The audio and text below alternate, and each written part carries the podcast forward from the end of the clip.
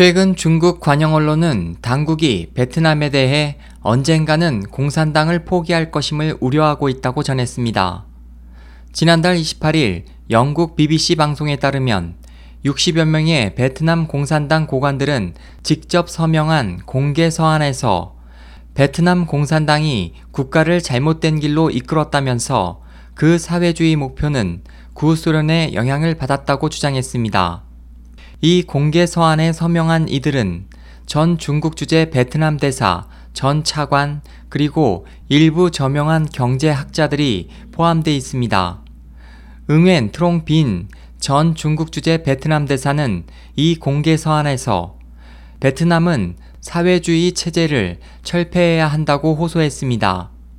지난 2월 22일 우크라이나 반대파들은 수도 키예프시와 모든 주요 정부 건물들을 통제한 후 철저한 공산당 퇴진을 요구하고 공산당은 범죄 조직이라고 비난했습니다. 다음날 우크라이나 의회는 공식적으로 공산당 금지에 관한 법률 초안을 제출하고 법안 통과를 위한 표결을 기다렸습니다. 우크라이나 의회는 또 헤이그 국제사법재판소에서의 재판을 위해 민중시위 진압에 참여한 공산당 관리와 군 경찰을 제거하는 법률을 비준했습니다. 공산당 퇴당 조류가 진전됨에 따라 1억 7천만 중국인이 중국 공산당과 그 관련 조직에서 퇴출한 지금 중공의 아우 베트남의 최근 동향은 궁지에 몰린 중공을 설상가상의 상황으로 몰아넣고 있습니다.